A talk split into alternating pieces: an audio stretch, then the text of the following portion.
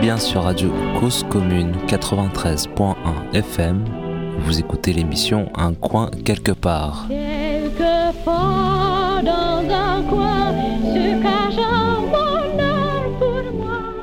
Bonjour, je suis aujourd'hui avec Francis Carrier, qui est depuis de nombreuses années militant, très engagé, notamment dans les causes ACT UP, et qui disait en avril dernier, avril 2023, à la sortie de son livre que pour les malades du sida, vieillir est une victoire. Bonjour Francis, merci beaucoup d'avoir accepté cette invitation pour cette entrevue. On a eu l'occasion, mais euh, très très rapidement, d'échanger en fait dans l'émission avec euh, avec Eugénie en décembre.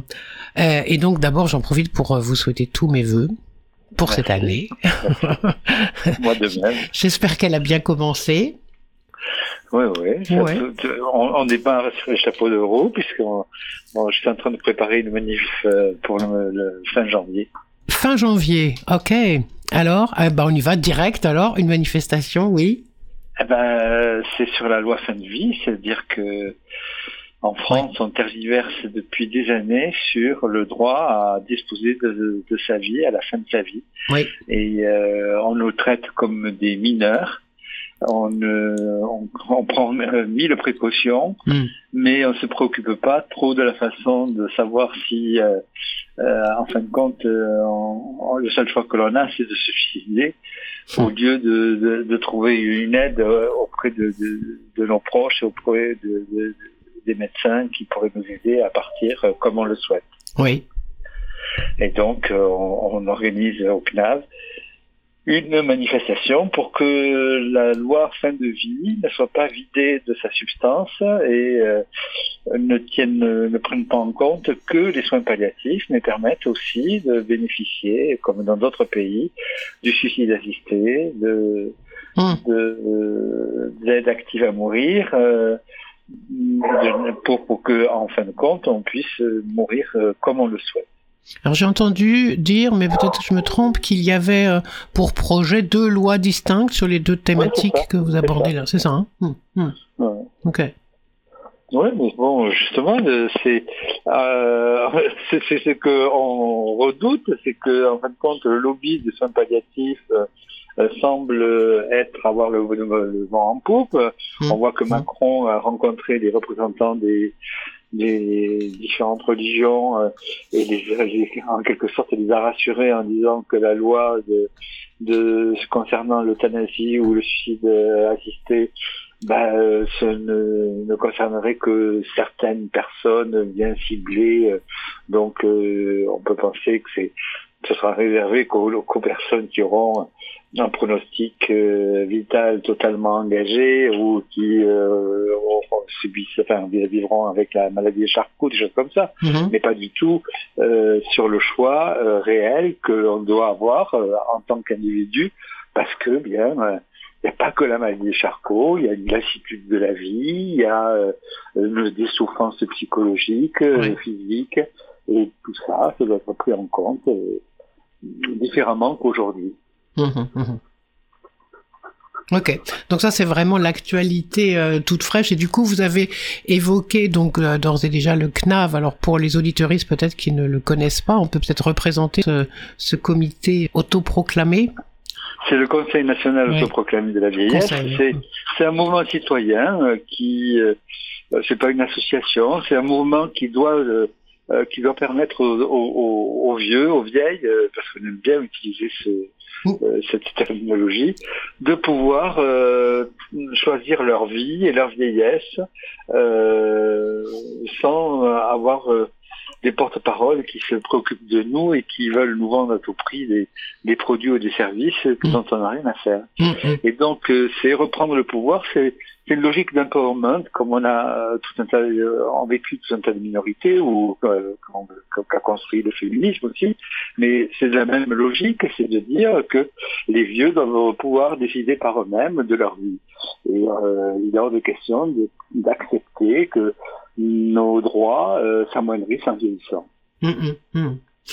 Et pourtant, toute la société, à date, euh, continue de d'aller vers cela, euh, indépendamment du point le plus fort que vous avez euh, abordé d'entrée de jeu sur la question du droit à mourir comme on l'entend. Le droit à vivre comme on l'entend reste là aussi soumis à pas simplement des lois et des réglementations, mais même un état d'esprit.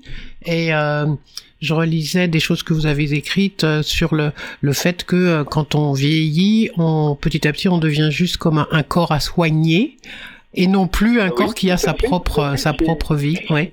Mais bon, c'est le résultat de, de, de, la construction de, de, notre société qui privilégie euh, l'achat, la nouveauté, le, euh, et bien valoriser, hyper valoriser tout ce qui est jeune, nouveau, mmh. euh, qui, qui, valorise la, la, transformation, le changement, puisque euh, changer, ça permet d'imaginer qu'il faut toujours acheter quelque chose de nouveau. Donc la vieillesse est hors circuit, ne peut pas exister dans une société qui est basée sur euh, ces principes euh, de base. Et donc pour nous, il faut, faut retrouver des valeurs associées à la vieillesse. Aujourd'hui, se dire vieux ou vieille, c'est euh, se tirer une balle dans, dans le pied. C'est-à-dire, c'est accepter de s'afficher comme, euh, euh, je, je, je, dirais presque un déchet. C'est-à-dire que hum. on est, on est out, on a, on a rien à faire dans notre société quand on est vieux. Euh, donc si ce n'est continuer à être client, hein, à dépenser hum. l'argent que l'on a ou que l'on n'a même plus, mais euh, on ne compte que sous ces aspects-là. Et pour nous, pour moi, pour moi principalement, enfin, je, euh, au CNAV, on considère qu'il y a, que la vieillesse est une période de notre vie dans laquelle on doit pouvoir retrouver euh, des priorités qui sont différentes de l'âge adulte ou de la jeunesse. Mais la vieillesse est une période dans laquelle on doit pouvoir s'épanouir euh, sans être dans l'otage de, de, de, ou de, de, de, rester jeune à tout prix, puisque mm. c'est ce qu'on nous propose euh, partout. Euh, pour lutter contre la vieillesse, rester jeune. Euh, ce qui est une absurdité totale, mais sur laquelle on fait encore beaucoup de, de profit. les crèmes et les bouquins sur le rester jeune ont de, bons, de bonnes années devant eux. C'est ça. Alors, est-ce que c'est simplement euh, la, peur, le mépris, le dédain pour la vieillesse, ou est-ce que c'est lié justement à la peur de la société, par la, dans la société, de la mort? Euh, je crois que c'est la vieillesse qui fait plus peur que la mort. Plus que la mort, ce qui est paradoxal, on en parle. La mort, on l'a cachée, mais on en parle en disant, voilà, je veux mourir comme ci, je veux mourir comme ça, je veux passer comme ci. Donc, il y a des directives anticipées. Ah oui, sur les choses matérielles. Beaucoup de gens oui. s'exprimeront assez librement sur leur mort. Mhm. Par contre, s'exprimer sur la vieillesse, euh, c'est un tabou qui est très grand. Mhm. Euh, nous, au CNAV, euh, et qui est d'ailleurs qui est très partagé parce que qui est, qui est, qui est très genré, je veux dire. C'est-à-dire que les femmes ont une expérience de leur vieillesse et, du et de la mise euh, de côté parce qu'elles sont ménopausées, parce qu'elles changent physiquement, parce mhm. qu'elles ne sont plus, euh, elles rentrent plus dans les canons de la sexualité standardisée. Euh, donc elles font cette expérience, et elles doivent aménager leur vie. Les hommes, euh, ce qui est un petit peu très étonnant, c'est de, ils continuent comme avant jusqu'au bout de leur vie, mhm. sans vouloir comprendre que euh, ben, tous les tout leur entourage les voit vieux, mais eux ils se voient pas vieux, ils continuent.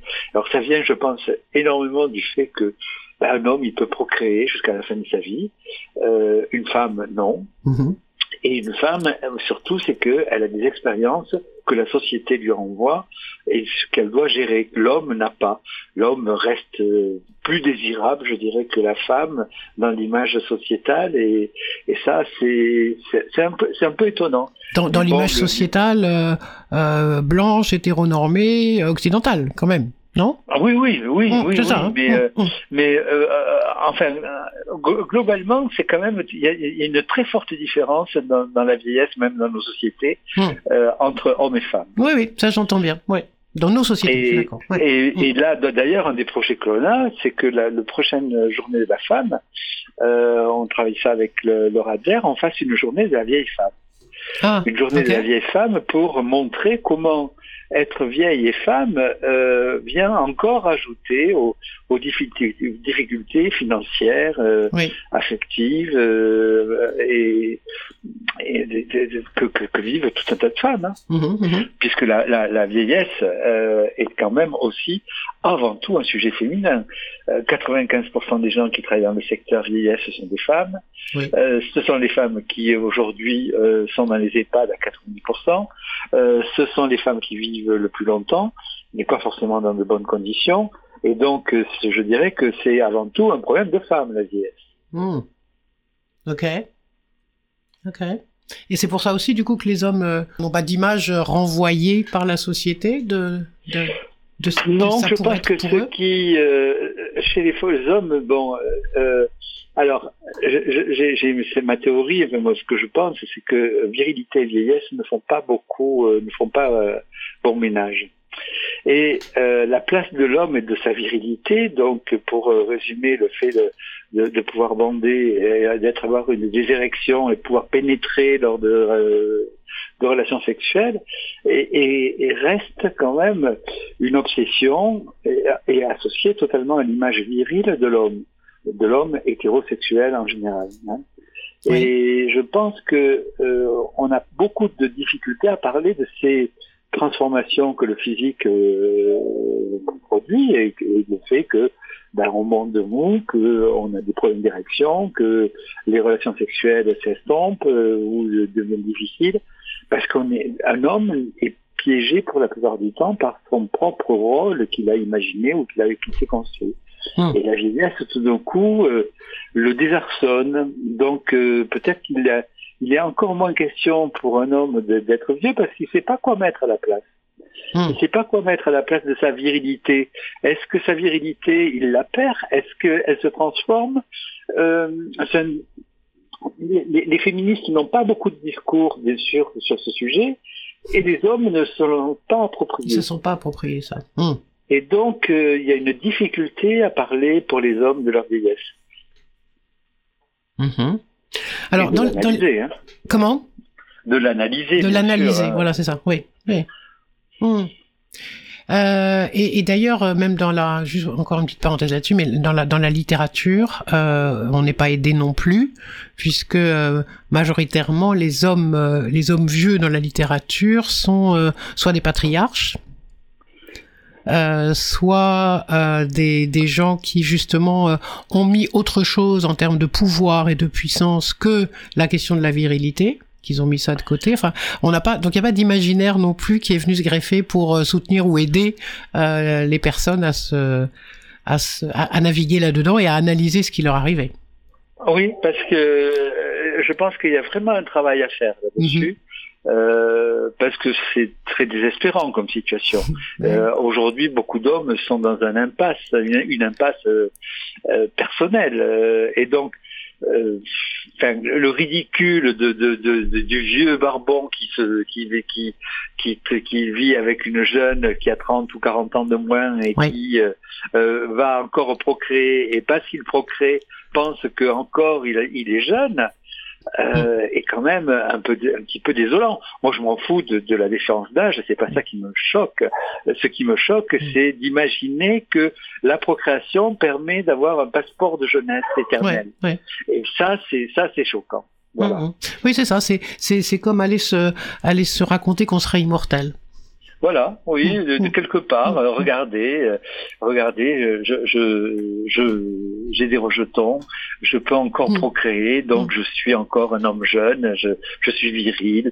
Enfin, tout, tout ça est, est quand même euh, très difficile parce que je vois qu'aucun homme, quasiment, aucun homme parle euh, de sa vieillesse et de sa virilité. Comment il gère sa virilité à travers sa vieillesse? C'est un, un discours qui est totalement absent, qui n'est pas pris par les femmes, bien sûr, puisque les femmes euh, ben, elles doivent- gérer leur propre, euh, leur propre situation, et c'est pas aux femmes à le faire, mais Mhm. c'est aux hommes à imaginer que, ben, euh, par exemple, il faut à tout prix dissocier la, la virilité de la pénétration euh, et mettre dans la virilité euh, peut-être quelque chose qui est de la masculinité plus de la virilité. C'est-à-dire que la virilité, en plus, n'a pas de terme féminin. Euh, l'équivalent féminin de virilité n'existe pas. Il y a masculinité, féminité, mais virilité, ça n'existe pas en termes féminins. Peut-être que c'est ça qui est toxique, c'est ces représentations dans lesquelles sont enfermés les hommes et l'impossibilité d'imaginer que, euh, en dehors d'une d'une érection euh, dure et, et, longue, eh bien, si euh, on n'a plus ce, ce, ce, si on n'a plus cette, cette situation, on est plus viril. Donc je, je pense qu'il y a une nécessité vraiment à se pencher sur ce sujet. Hmm. Les, les homosexuels sont moins je pense, ont d'autres problèmes qui sont plus proches du, de la situation des femmes et des représentations en termes physiques euh, et des injonctions que la société leur donne sur leur physique, de l'éternelle jeunesse et beauté, euh, mais n'ont pas le, le même euh, principe, de, enfin, difficulté à aborder le thème de la virilité. Bon, ça serait, il y aurait, il y aurait beaucoup de choses à dire sans doute là-dessus parce que je suis pas sûr que ce qu'on attribue euh, au titre d'une sexualité euh, soi-disant épanouie pour les femmes, euh, en fonction du corps qui devrait être le leur, avec les, les formes qui devraient être les, les leurs, etc., ça soit plus simple et moins, moins lourd à porter. Mais bon, ça, ça Mais au moins elles en parlent.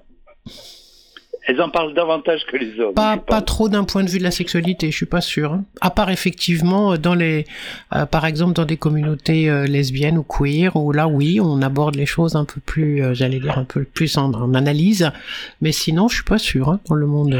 Bon, ben là, en, tout cas, par exemple au contre-salon, il y avait une ou deux associations qui parlaient de ces sujets. Ouais alors que j'ai pas vu l'équivalent. J'ai vu que des femmes qui en parlaient. Ah, J'ai pas vu un homme qui mmh, parlait mmh. de tout ça. Mmh, alors c'est vrai que certainement il y a beaucoup de choses à faire, mais euh, malgré tout, je pense que les femmes ont un petit un petit peu d'avance. Voilà.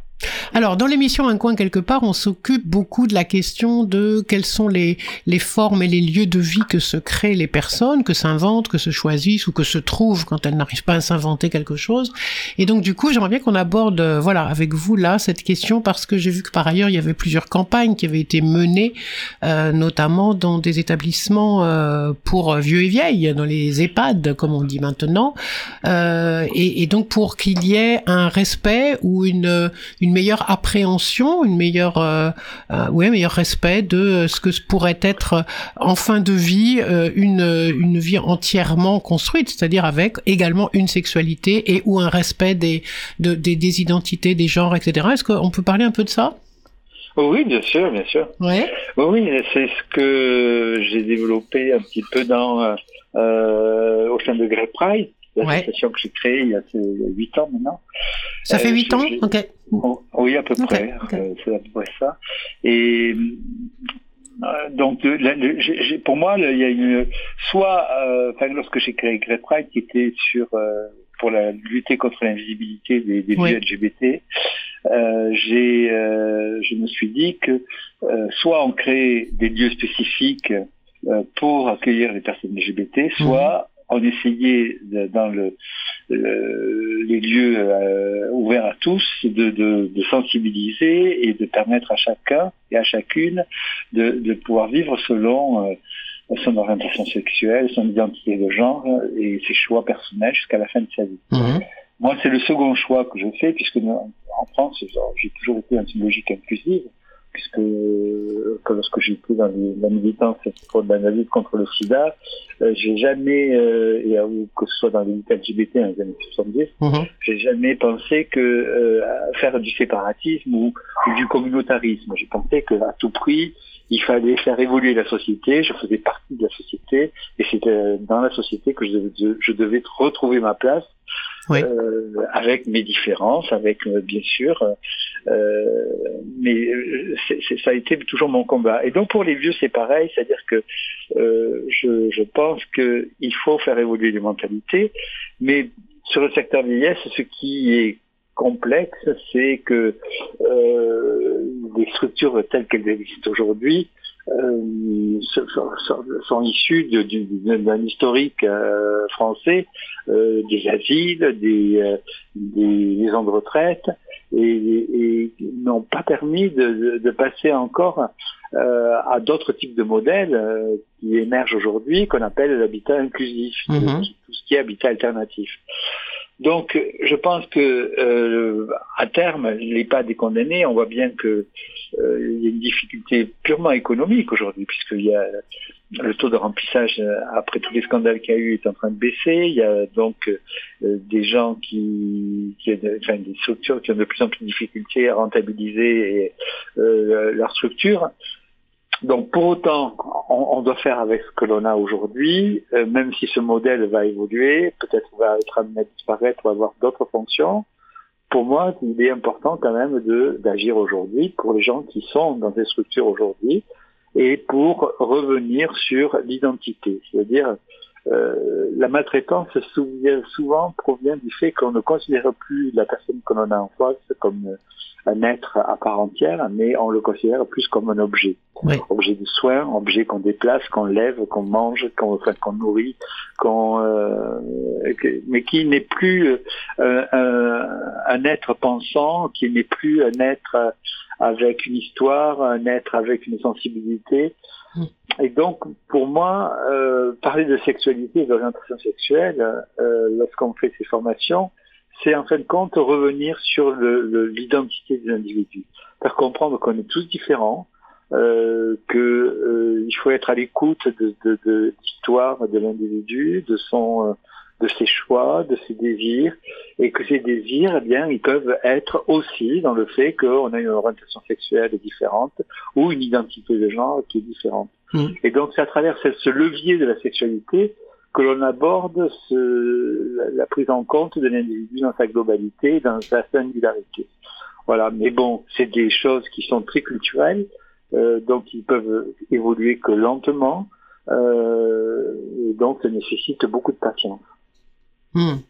Mais pour autant, ce, ce discours-là, quand vous le tenez dans des, dans des lieux, des sites, des organisations, des institutions, il est entendu? Il est entendu, oui et non. Hein. Hmm. C'est-à-dire que d'abord, ça dépend euh, à qui on s'adresse. Il faut savoir que beaucoup de gens euh, dans Paris, et, Île-de-France euh, viennent de minorités qui sont pas forcément ouvertes sur les différences, hmm. et notamment en termes d'orientation sexuelle ou et qui ou qui sont qui ont des religions qui euh, sont très restrictives sur euh, l'ouverture aux différences. Oui. Donc ça, ça dépend réellement. Il y a des gens qui sont très ouverts et il y a des gens qui ont beaucoup de difficultés parce que on parler de sexualité, c'est se confronter à sa propre sexualité, à ses propres croyances, et à ses propres comportements. Donc on vient mettre en cause, en parlant de ces sujets, la personne elle-même. Donc c'est plus ou moins bien accueilli, on va dire. Oui.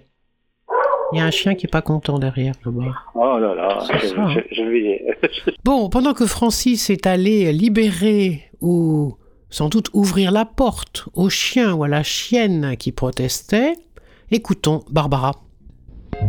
Ma plus belle histoire d'amour, c'est vous. Du plus loin que me revienne l'ombre de mes amours anciennes, du plus loin du premier rendez-vous du temps des premières peines, lors j'avais quinze ans à peine, cœur tout blanc et griffes aux genoux. Ce fut, j'étais précoce de tendres amours de gosse, ou les morsures d'un amour fou. Du plus loin qu'il m'en souvienne, si depuis j'ai dit je t'aime, ma plus belle histoire d'amour c'est vous. C'est vrai, je ne fus pas sage et j'ai tourné bien des pages sans les lire blanches et puis rien dessus. C'est vrai, je ne fus pas sage et mes guerriers de passage à peine vus déjà disparus. Mais à travers leur visage, c'était déjà votre image, c'était vous déjà et le cœur est nu. Je refaisais mes bagages et poursuivais mirage. Ma plus belle histoire d'amour, c'est vous.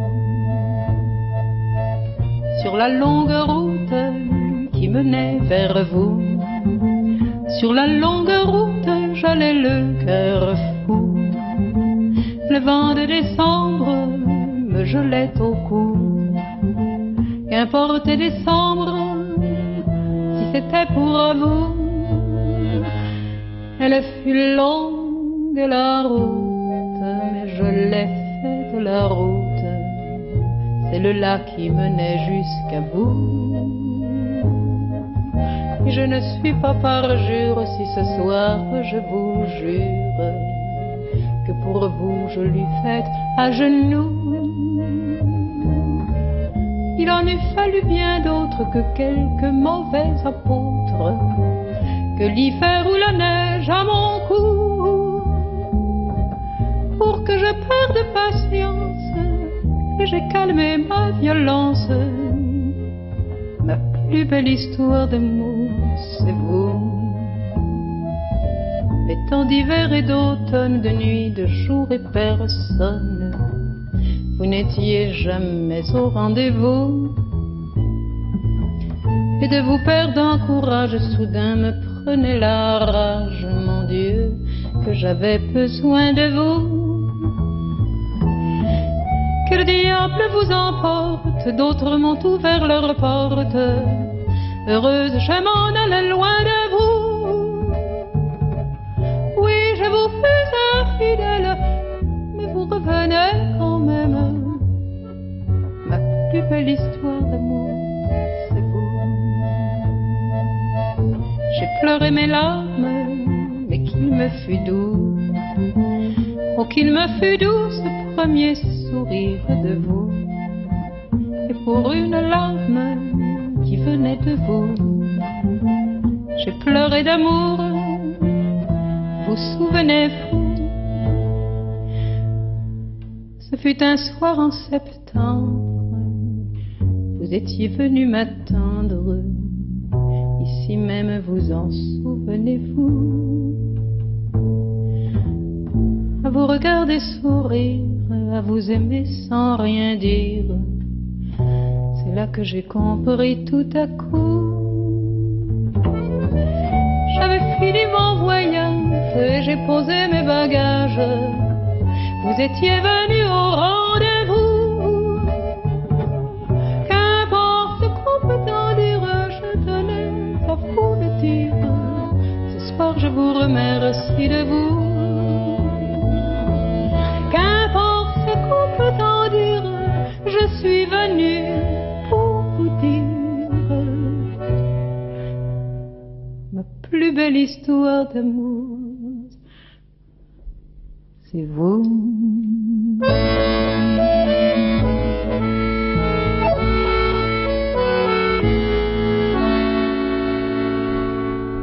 Je posais la question de comment c'était accueilli, enfin, je m'aperçois en, entendant votre réponse que je pensais aux deux typologies de personnes, aussi bien les, les soignants, les institutions, que euh, les personnes qui elles-mêmes sont dans les dans ces centres ou dans ces EHPAD ou dans ces établissements. Est-ce que de part et d'autre, on accepte d'en parler et d'en parler avec les autres? Non. Alors, euh, ça c'est mmh. clair, on, on accepte très peu d'en parler.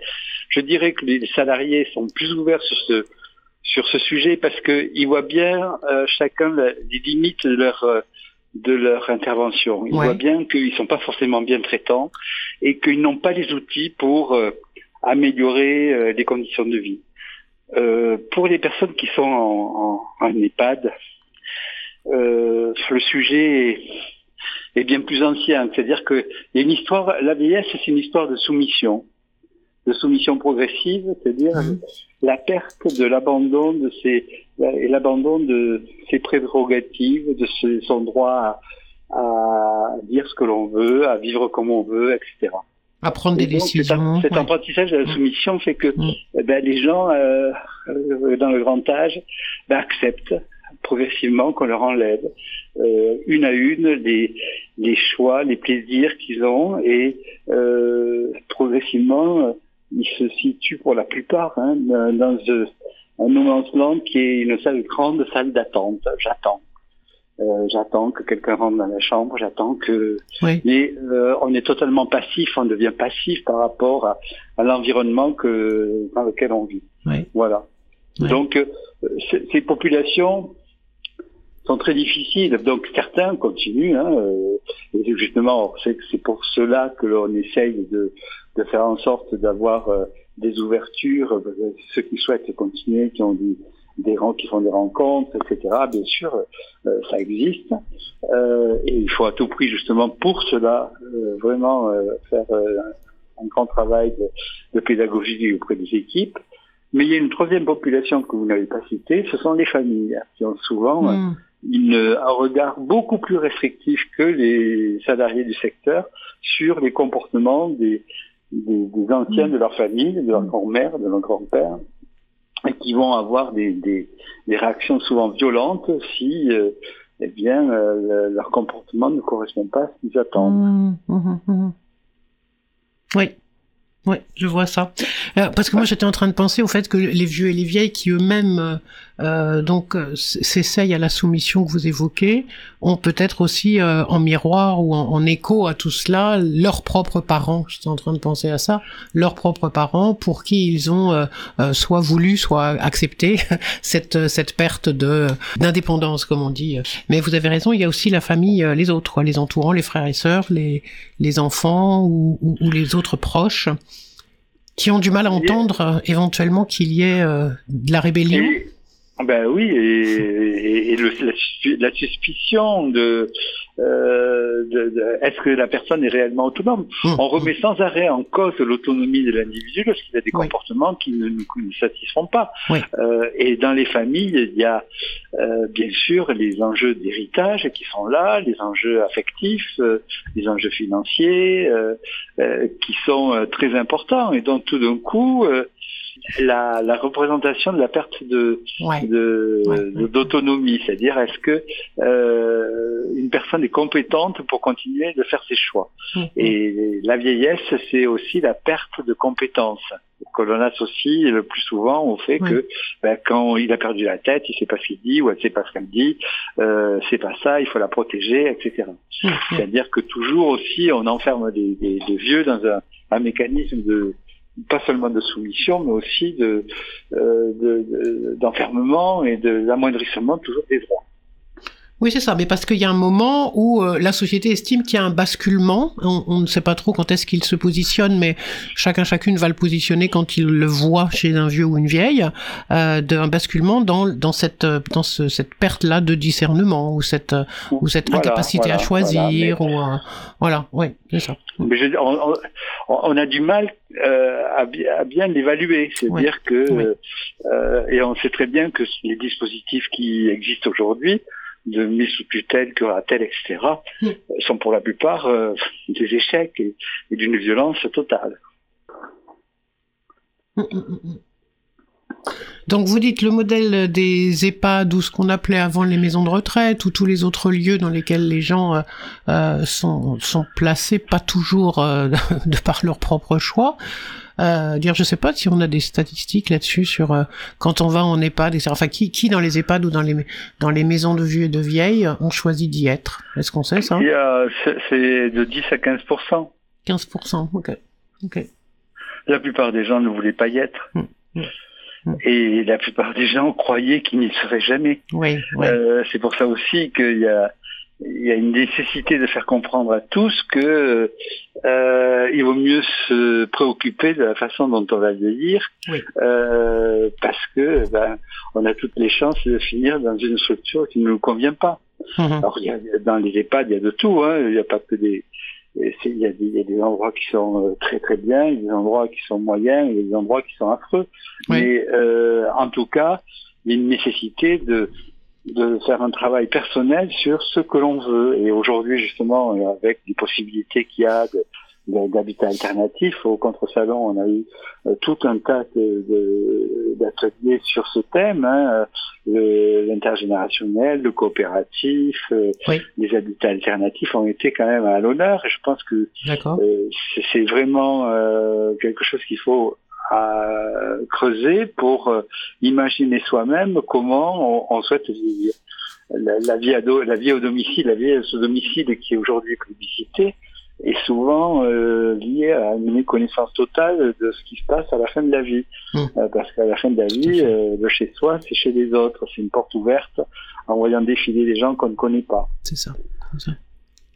Qui sont pas toujours les mêmes et à qui de la même Ah manière on n'est pas sûr qu'il y ait vraiment du consentement dans chacun des actes qui vont être faits euh, pour soi ou à sa place ou etc. Ah, Et puis avec euh, des gens qui sont plus ou moins euh, bien traitants. Qui- Moi, j'ai Ouais. l'expérience que j'ai au petit frère, ben, quand je voyais des aides à domicile ou des aides soignantes ou, Mm. ou les infirmières, il y a des gens euh, que j'ai vus qui étaient extraordinaires. euh, et il y a des gens que, qui étaient des prédateurs ou des, gens maltraitants.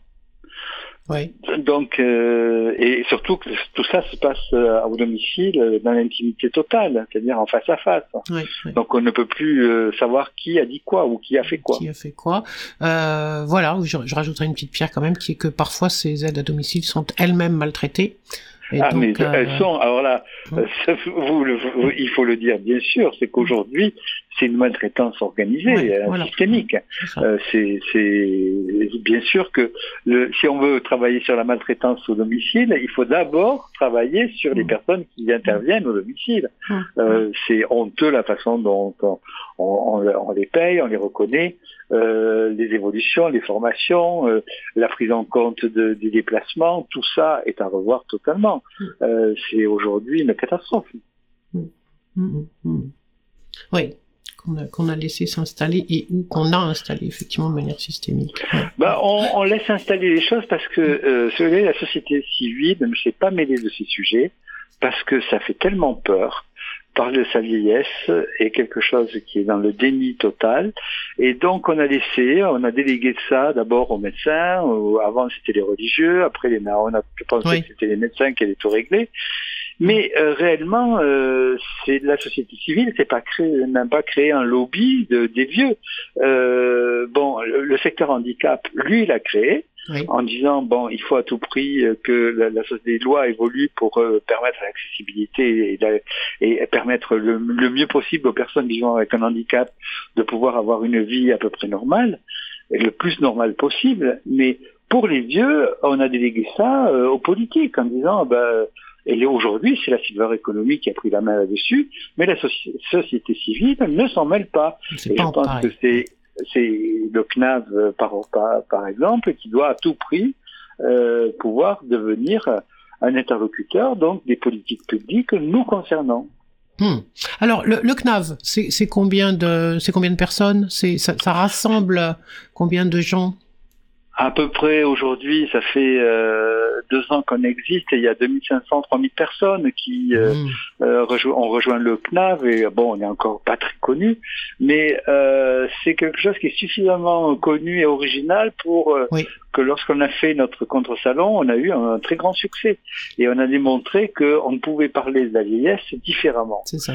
Et donc, je pense qu'il y a une reconnaissance aussi bien par les pouvoirs publics euh, que par le, le secteur associatif, que euh, eh bien on peut on peut fédérer euh, des vieux et des vieilles actives qui ont envie de, de changer les choses et qui ont envie de se préoccuper de la façon dont ils veulent vieillir. Mhm, mhm, mhm. Alors ce contre-salon, il était où? Il était à la Halle des Blancs-Manteaux à Paris Mhm. et pendant trois jours, c'est des- c'est c'est un lieu assez extraordinaire qui est très beau et dans lequel on a fait pendant trois jours des ateliers, des séances plénières avec des politiques, avec des, des gens issus de- du secteur associatif et puis des stands euh, qui représentaient tout un tas d'associations sur des sujets très différents, euh, l'orientation sexuelle, le, le- la photo, la culture, à la culture, le- la, la fin de vie. On a fait un café mortel, on a eu euh, une matinée philo. Enfin, quelque chose de très riche, de très bouillonnant, Mm. et surtout un lieu dans lequel on ne vendait rien. On, Mm. on était là pour échanger, Mm. pour discuter, pour parler, pour regarder les expériences des uns, des autres, s'inspirer. Et je pense qu'il y avait euh, une énergie et une bienveillance que, qui était, qui a, qui a, qui a conquis euh, tous les visiteurs de- de- du contre-salon.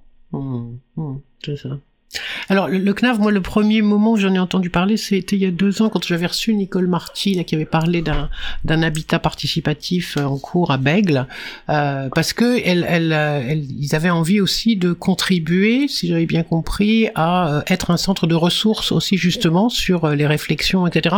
Donc le CNAV c'est ça aussi, c'est aussi de pouvoir au-delà du, du contre-salon, il y a des choses qui se passent le reste du temps, le reste de l'année, et des, des comités, des groupes qui se rassemblent ici ou là. Eh bien oui, c'est ce qu'on essaye de faire comprendre. Mhm. Il faut que euh, il y ait des petits groupes qui se créent un petit peu partout dans toute la France, et c'est le cas à Bordeaux, Montpellier, euh, Lyon, Lille, Toulouse, euh, et de façon à ce que les des, des, des, des vieux et des vieilles puissent discuter de leur situation et puissent comprendre quelles sont les discriminations que, dont, dont ils, qu'ils subissent. Ouais, ouais. Euh, et ça, c'est un travail comme pour euh, le démarrage du féminisme.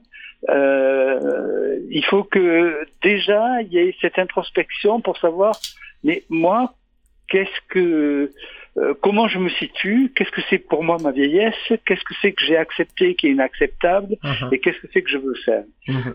C'est, il y a, y a une nécessité déjà de, de, de comprendre ces- les mécanismes qui font que l'on accepte trop souvent l'inacceptable. Mhm, mhm, mhm.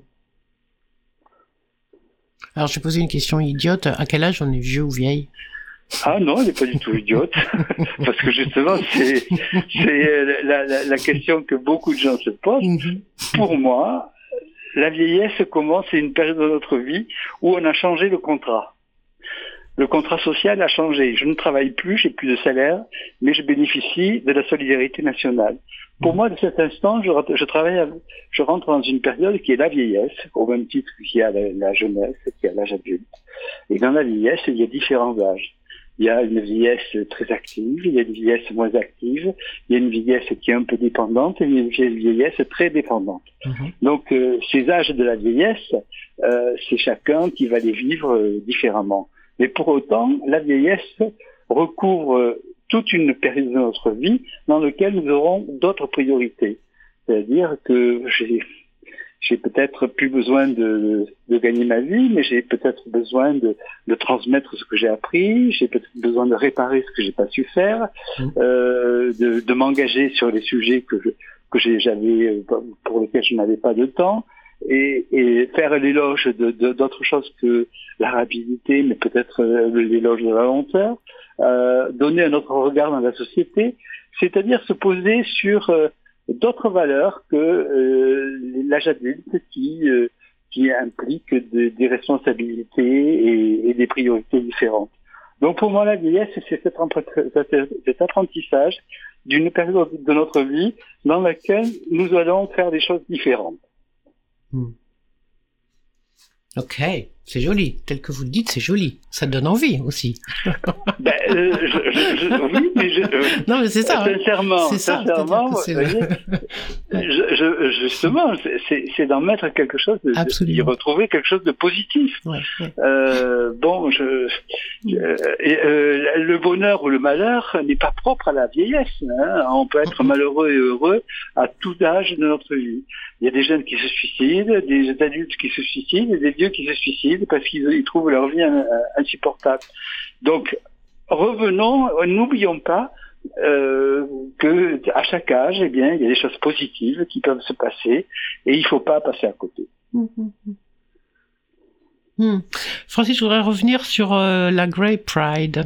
Euh, Au-delà du jeu de mots avec la Gay Pride, euh, le, donc on a vu tout à l'heure qu'il y avait les questions de, de, de, de formation et de transmission et d'écoute euh, avec ces communautés, les communautés spécifiques LGBT.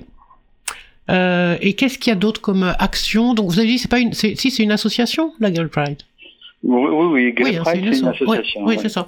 Et du coup, qu'est-ce que vous y faites d'autre?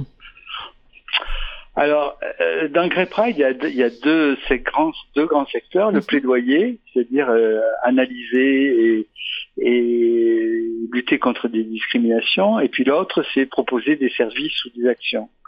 Euh, dans les actions qu'on que l'on propose, il y a de pouvoir bien sûr avoir de la convivialité, de se rencontrer. euh, il y a aussi de, de- la- l'expérimentation de logements partagés, euh, ce que l'on a fait à Paris, c'est-à-dire euh, de l'habitat alternatif, mais de la co- des gens qui se cooptent pour vivre ensemble Oui. dans, dans un grand appartement.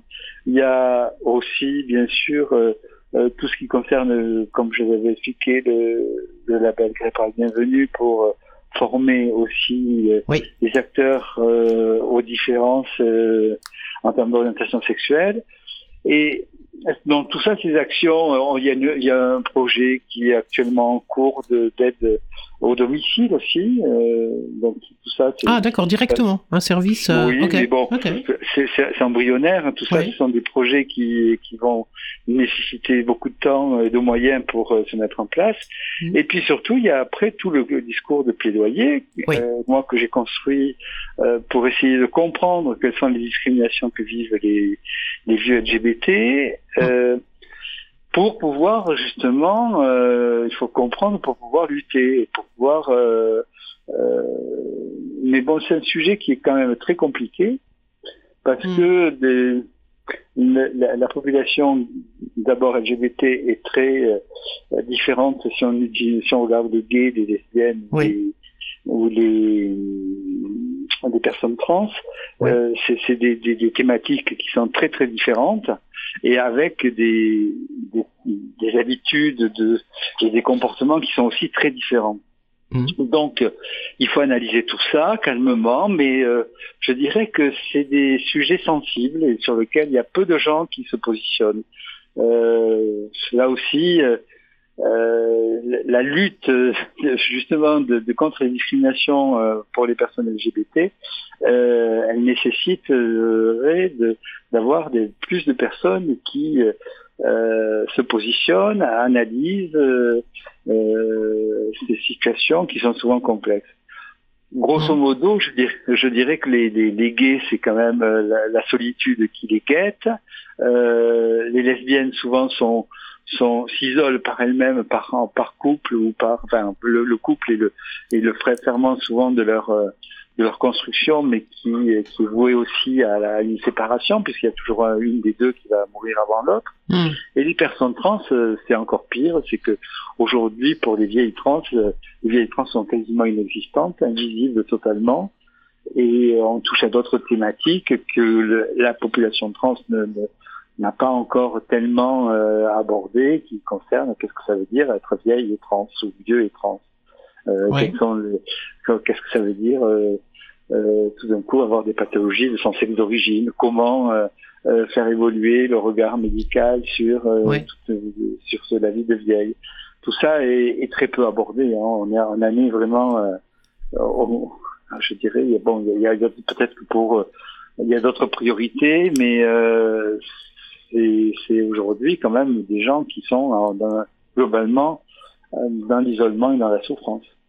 Mmh mmh et vous pensez que les, les médecins justement ou les, les, personnes, le personnel soignant au sens large euh, est euh, ouvert à, à ces questions-là pour le coup spécifiquement, là celle dont vous, que vous évoquiez concernant non, les, Je pense que c'est des sujets qui sont encore très peu abordés dans le mmh. monde médical.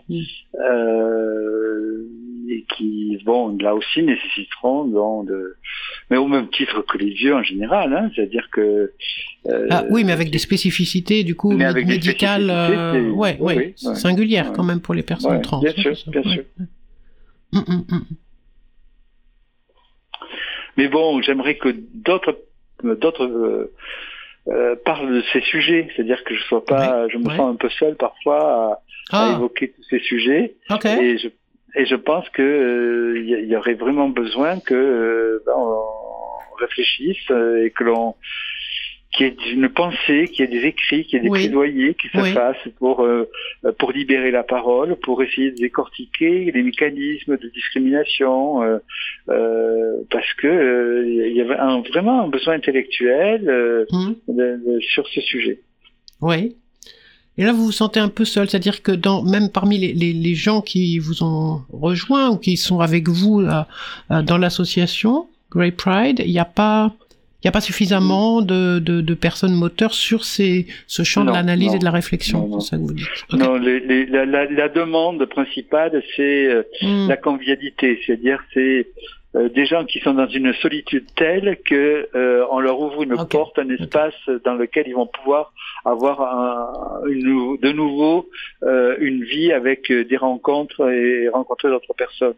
Mais ce que je suis assez surpris de voir que par exemple tous les anciens qui avec qui j'ai travaillé dans la lutte contre le SIDA, eh bien sont peu présents dans le secteur vieillesse. Pourtant ils sont, ils sont militants, ils ont été militants, ils ont un apprentissage des, des, des buts, ils savent euh, Ouais. réfléchir à, à- eh bien, euh, c'est, il y a très peu de gens de cette époque-là qui euh, agissent sur le secteur vieillesse. Bah, en même temps, euh, pourquoi est-ce qu'on n'aurait pas les mêmes problématiques que celles que vous évoquiez en début de cette entrevue, à savoir qu'on veut pas en parler et que, enfin, vous voyez, je veux dire, oui, c'est- ça, logique aussi que euh, euh, là comme ailleurs, euh, dans ces milieux, ces communautés-là comme ailleurs, on, on ait cette- ce même frein à euh, Oui, parler, mais- non? Si vous voulez, quand on a franchi l'époque du sida, Oui, on a quand même normalement on est un peu blindé sur euh, la compréhension de, oui, de ce que c'est que la vie, la mort, les discriminations, et donc euh, lorsqu'on voit les mêmes mécanismes à l'œuvre, euh, ça me semblerait quand même normal que des gens qui ont fait des luttes euh, dans Oui. la lutte contre le sida bien, soient présents euh, sur les discriminations liées à la vieillesse. Et ce qui Mm. n'est pas le cas. Voilà, c'est le constat que je fais. Mhm, mhm, Après, moi, je suis par exemple aussi aux petits frères des pauvres qui sont euh, que, que- qui sont aussi totalement dans la dans le soutien, mais euh, pas dans le le changement politique, pas dans le plaidoyer, pas dans la révolution, de quoi que ce soit. Et donc, euh, on, on, on- on considère que malgré tout, si vous voulez, c'est comme, je prends toujours cette analogie, euh, il y a 50 ou 60 ans, lorsque une femme était battue, euh, bah, l'entourage disait, mais c'est comme ça, ça les regarde, c'est euh, leur histoire, enfin c'est l'histoire du couple, de- on n'a pas à s'en mêler. Et sur la vieillesse, on en est un peu là, c'est-à-dire qu'on a une acceptation de cette Oui. maltraitance que l'on voit un peu partout. Les scandales se succèdent. Oui. On dit c'est triste, mais euh, on se on se sent pas tellement impliqué. Euh, euh, on voit les, les- après le, le, le bouquin qui, qui a eu euh, les naufrageurs ou je sais pas quoi de- sur les EHPAD. Hmm.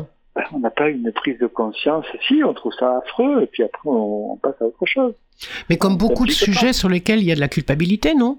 On est quand même dans une société hyper, euh, euh, j'allais dire, euh, d'un point de vue presque religieux. on est, on est sur, euh, sur, ouais, non, vous trouvez pas? Sur la, culpabilité que du coup on veut pas toucher à ça parce que ça nous remettrait en cause sur beaucoup, beaucoup de Peut-être, thématiques. je, je, je sais pas. Enfin, Mm. honnêtement, Mm. j'en sais rien parce que moi, je j'essaie d'être positif, j'essaie de, de trouver des solutions, j'essaie Mm. Oui. de m'impliquer. Euh, donc, euh, je dis pas que je, je réussisse euh, merveilleusement, mais euh, je pense que c'est, au, au fond, on n'a pas le choix parce qu'on non. parle de nous, on parle de Mm, notre vie, on parle de, Absolument. de demain. Donc on parle pas des autres. Et les- gens continuent de penser qu'on parle des autres. Mais non, on parle de toi. On parle de toi demain. Qu'est-ce qui, qu'est-ce- comment tu vas vivre? Comment tu vas vieillir? Eh bien ça, des, des gens, des Mais- choses aussi simples que ça, les gens ne, ne n'arrivent pas à l'entendre. Ouh, ouh, ouh, ouh, ouh. Hmm. La vieillesse, c'est pour la plupart des gens, c'est comment régler le problème de, me- de mes parents ou de mes grands-parents qui Ouais. sont vieux et qui, ça. voilà. Ça. Et ça s'arrête là. Alors, il faut trouver une solution, Hmm. Mais on remet pas en cause le système. Hmm. il faut trouver une solution pour que moi, j'ai, je sois euh, en paix avec me- mes idées, que je me sente pas trop coupable et que ça ne vienne ça. pas Et que ça faire vienne pas trop, voilà, que ça vienne pas trop perturber le reste et que euh, Voilà. on puisse d'autres voilà, d'autres puissent s'en euh, occuper voilà, et on met ça de côté. C'est pour ça que je parlais de culpabilité, c'est-à-dire que moi je enfin moi je trouve que beaucoup beaucoup de gens euh, que autour de autour de moi de nous là qu'on qu'on voit, c'est quand même là-dessus que c'est, c'est-à-dire ça reste sur un ah bah oui, je sais, j'aurais peut-être dû faire ça là pour la grand-mère mais en fait bon euh, mais mais faut pas non plus parce que moi j'ai quand même ma vie un truc comme Ouais, ça qui serait euh, voilà avec euh, Mais et, et après, on s'en veut parce que ah bah oui zut alors il y a eu ça et ça puis en fait oui j'avais j'ai pas vu qu'il y a eu de la maltraitance puis j'ai pas mais oui, mais bon, euh, les, les mouvements mili- militants, quels qu'ils soient, le féminisme, le Mm. lutte LGBT, la lutte contre, bon, c'est pas lutter pour les autres, c'est lutter pour soi. C'est utiliser le jeu. C'est-à-dire que moi, Mm. en tant que femme, qu'est-ce que je veux, Ouais. comment j'ai envie de vivre, qu'est-ce que je veux accepter, Qu'est-ce que je n'accepte pas, et qu'est-ce que je veux remettre en cause, etc. Mais Ouais. c'est toujours le jeu. Je lutte pas pour ma voisine, je lutte pas pour mon voisin. Euh, les luttes, elles sont euh, toujours euh, liées à l'individu qui vit des discriminations. Alors c'est vrai que l'expérience de la vieillesse faite à travers le fait qu'on gère son père, sa grand-mère ou son grand-père, etc., n'apporte rien au sujet. Euh, on est toujours neuf sur le sujet tant qu'on n'utilise pas le jeu. Moi, comment je je veux vieillir? C'est ça qui est la seule question qu'on doit se poser pour pouvoir commencer à agir et modifier la société dans laquelle on vit. Hmm, D'accord. D'autres vous diraient que, au contraire, c'est quand on commence à pouvoir parler d'un nous que la lutte va pouvoir se faire, puisque euh, on pourrait dire, ok, mais même si moi je choisis ma fin de vie, puis que moi je suis bien parce que j'en ai les moyens, le tata, tata, etc. euh, tant que les autres ne l'ont pas, euh, ma liberté à moi, elle n'a pas trop de poids. Donc c'est aussi, enfin, c'est pour ça que je voulais dire que peut-être qu'il y a quelque chose à, vraiment, comme vous le disiez tout à l'heure, à pouvoir accepter d'en parler, puis d'analyser et de, réfléchir ensemble à ces choses-là. Ok, pour le jeu, mais pas que. Mais euh, bien sûr, le jeu, ça permet de rencontrer les De autres. ouais. Mais euh, il y en a marre que, Mm. que des porte-paroles parlent euh, des vieux. Euh, Aujourd'hui, on a délégué la fait. parole à des gens qui ont d'autres enjeux que nous. Nous, nos enjeux, c'est de vivre. Euh, les enjeux des autres, c'est de faire du profit, c'est de faire fonctionner euh, des, des organisations, faire fonctionner des hôpitaux, tout ce qu'on veut. Mhm. C'est d'autres objectifs. Notre objectif, à nous, individus, c'est de pouvoir vieillir et vivre et mourir selon nos choix. Oui. Voilà sur lequel il faut euh, il faut y réfléchir et il faut pouvoir utiliser. C'est pour ça que le, le béaba de la lutte, c'est utiliser le mot vieux et vieille Mhm. qui est le porteur des discriminations de notre société sur euh, euh, ce, ce moment de notre vie. Ok. Et ben voilà, voilà un appel lancé aux auditeurs. S'il en est qui, euh, vieilles et vieux, nous écoutent, lançons-nous quelque chose. Mais de toute façon, euh, contrairement à d'autres luttes où on peut dire bah, je serai jamais gay ou je serai jamais lesbienne ou je serai jamais On séropo, peut pas dire je peux, vous, je peux vous assurer que vous serez tous et toutes vieux ou vieilles. Donc il vaut mieux quand même essayer d'imaginer ce qui va se passer. Hein Absolument. vous voyez, au moins je, peux, je vous fais rire. Absolument, c'est excellent. Bon, ben moi je pense qu'on pourrait, on peut s'arrêter sur cette image-là. hein. Occupez-vous-en parce que de toute façon vous allez tous l'être, vieux ou vieille. Donc, euh, ok, super. Merci beaucoup. Euh, j'espère que, bah voilà, oui, non, mais j'espère que on- on- je contribue, nous contribuons là à ce que peut-être s'ouvrent des des choses, des portes dans les esprits des uns des autres et que vous arrêtiez de vous sentir seul sur cette euh, volonté de réfléchir et de faire avancer les choses. En tout cas, euh, voilà. si Enfin, on au CNAV, je contribue, suis pas seul. Hein, au CNAV, Non, heureusement, non. je partage ces idées avec euh, tous les gens qui nous ont rejoints. Oui, oui, oui. Ok, super. Vous vouliez rajouter autre chose ou euh, non, non, non, ben, c'est bien. si, euh, ben, Oui. le 23. Alors, c'est le sur notre 23. site. Ok, Le 23, euh, donc on attend les autorisations de la préfecture. oui, mais on va faire une manifestation pour euh, accélérer les lois sur la fin de vie. Donc, Ok. Je vous invite à regarder sur knaf-demain.fr, notre site, Oui. le lieu de rencontre et euh, la date et l'heure, etc., pour euh, venir euh, manifester avec nous uh-huh, euh, uh-huh. sur la façon dont on veut pouvoir finir notre vie. Hmm. Est-ce que l'association euh, pour le droit à mourir dans la dignité, il est, il est avec vous dans ce, elle est avec vous dans ce, dans ce Là, combat-là? on était deux, enfin, on, on- on- c'est nous qui avons lancé le CNAF, qui, Oui. avons lancé. Bien sûr, on a, Oui, on a rencontré la DMD, le Oui. choix et les autres associations, autres et, assos. puis ils participeront selon leur euh, leur choix, euh, choix personnel. Je sais pas trop encore comment ça va se D'accord. passer. ok, super. Et ben voilà, au 23 janvier. Merci beaucoup. À très bientôt. À bientôt, Francis. Oui. Au revoir. Merci.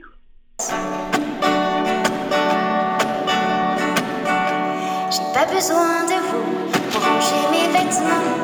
Partez, vous m'encombrez, dit la vieille en sautant. Pieds joints sur sa valise, on aurait dit Popeye. Elle avait encore la souplesse des abeilles et d'un pas décidé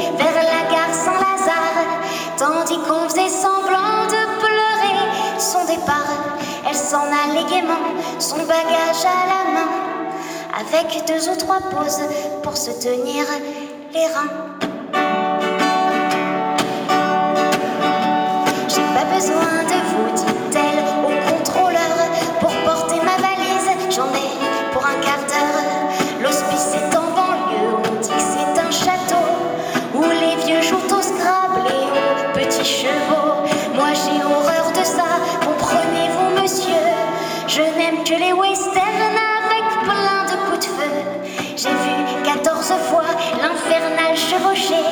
je vous le raconterai bien, mais nous sommes arrivés.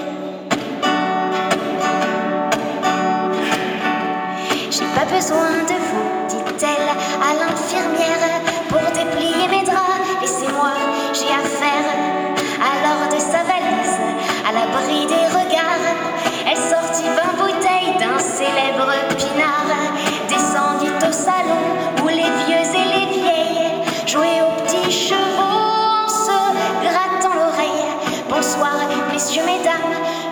Fanchon. L'un d'entre vous n'aurait-il pas un tire-bouchon? J'ai pas besoin de vous, dit-elle au médecin, en élevant vers lui son troisième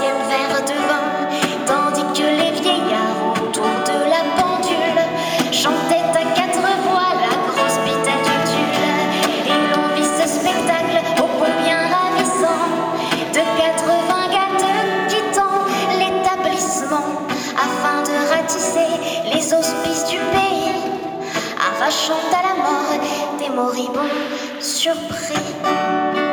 Est-ce que je continue? J'ai pas besoin de vous, dit-elle au curé, qui au chevet d'un vieux s'esquintait à prier. Vous voyez bien que ce cadavre n'est pas mort, s'il ne respire plus, par contre, il bande encore. Un petit coup de branlette